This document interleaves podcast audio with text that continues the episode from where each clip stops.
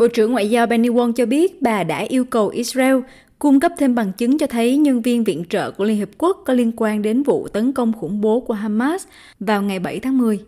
Úc là một trong số nhiều quốc gia, chẳng hạn như Hoa Kỳ, Anh, Thụy Sĩ, đã đình chỉ tài trợ cho cơ quan Việc làm và Cứu trợ Liên Hiệp Quốc UNRWA sau khi cơ quan này tuyên bố sẽ điều tra các cáo buộc của Israel rằng một số nhân viên của họ đã góp phần vào các cuộc tấn công hoặc có liên kết với Hamas. Thượng nghị sĩ Wong nói với đài ABC rằng UNRWA xem các cáo buộc nghiêm trọng và bà yêu cầu Israel cung cấp bằng chứng. UNRWA itself Bản thân Ora thừa nhận rằng những cáo buộc đó là nghiêm trọng. Tôi nghĩ với tư cách là Bộ trưởng Ngoại giao Úc, tôi có trách nhiệm bảo đảm mỗi đô la viện trợ mà chúng tôi cung cấp đều được sử dụng cho các mục đích phù hợp. Nhưng nếu có chuyện đó, tôi chưa xem hết báo cáo của Anh Quốc và có rất nhiều báo cáo, nhưng nếu người Israel cáo buộc thì có thể trả lời các câu hỏi về bằng chứng của họ.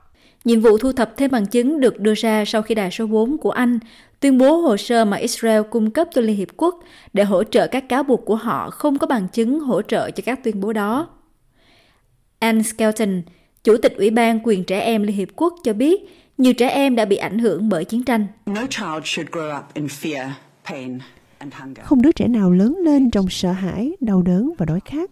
Tuy nhiên ngày nay, không có đứa trẻ nào ở Gaza thoát khỏi nỗi sợ hãi, đau đớn và đói khát. Trên thực tế, chúng được coi là may mắn nếu có thể sống sót sau cuộc chiến này và có cơ hội trưởng thành.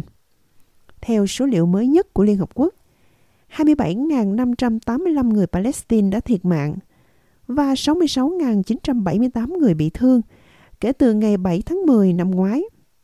Ước tính hơn 7.000 người bị chôn vùi dưới đống đổ nát, nâng tổng số người thương vong lên hơn 100.000 người. Và như tất cả chúng ta đều biết, nhiều người trong số đó là trẻ em. Việc cắt giảm tài trợ cho UNRWA đã làm hạn chế khả năng cung cấp các dịch vụ thiết yếu cho người tị nạn Palestine. Tổ chức này đang phải đối mặt với một cuộc khủng hoảng tài chính và buộc phải cắt giảm nhân sự và dịch vụ, gây nguy hiểm cho phúc lợi của những người đang cố gắng thoát khỏi cuộc xung đột trong khu vực này. Theo một bài đăng trên X, trước đây là Twitter cho người đứng đầu UNRWA, Philip Lazzarini thực hiện, việc đình chỉ tài trợ đã khiến hơn 300.000 người ở miền Bắc Gaza đến bờ vực nạn đói.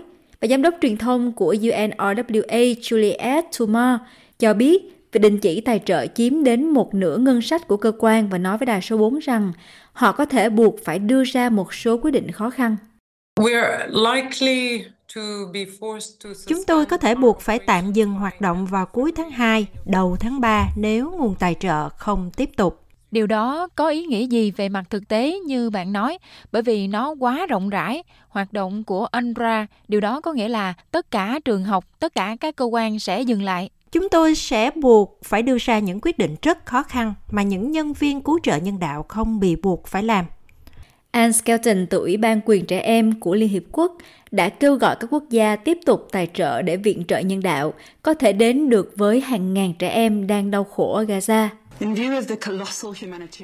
Trước nhu cầu nhân đạo to lớn mà hơn 2 triệu người ở vùng đất Gaza phải đối mặt, Ủy ban kêu gọi tất cả các quốc gia tài trợ đã đình chỉ tài trợ hoặc là tài trợ trong tương lai cho UNRWA.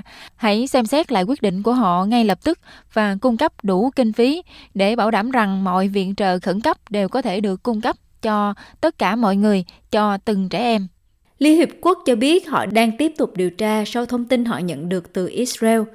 Tổng thư ký Liên Hiệp Quốc Antonio Guterres cho biết ông đã ngay lập tức hành động sau khi biết được tình hình. Ông nói rằng không làm như vậy sẽ kéo dài tình trạng nguy hiểm. Chúng tôi đã nhận được các cáo buộc liên quan đến 12 cái tên và những cáo buộc đó là đáng tin cậy.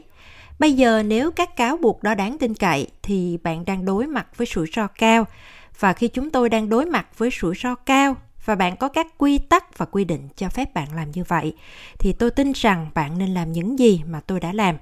Đó là chấm dứt ngay lập tức các hợp đồng dựa trên cái gọi là lợi ích tốt nhất của tổ chức. Đó là điều mà các quy tắc và quy định cho phép tôi làm.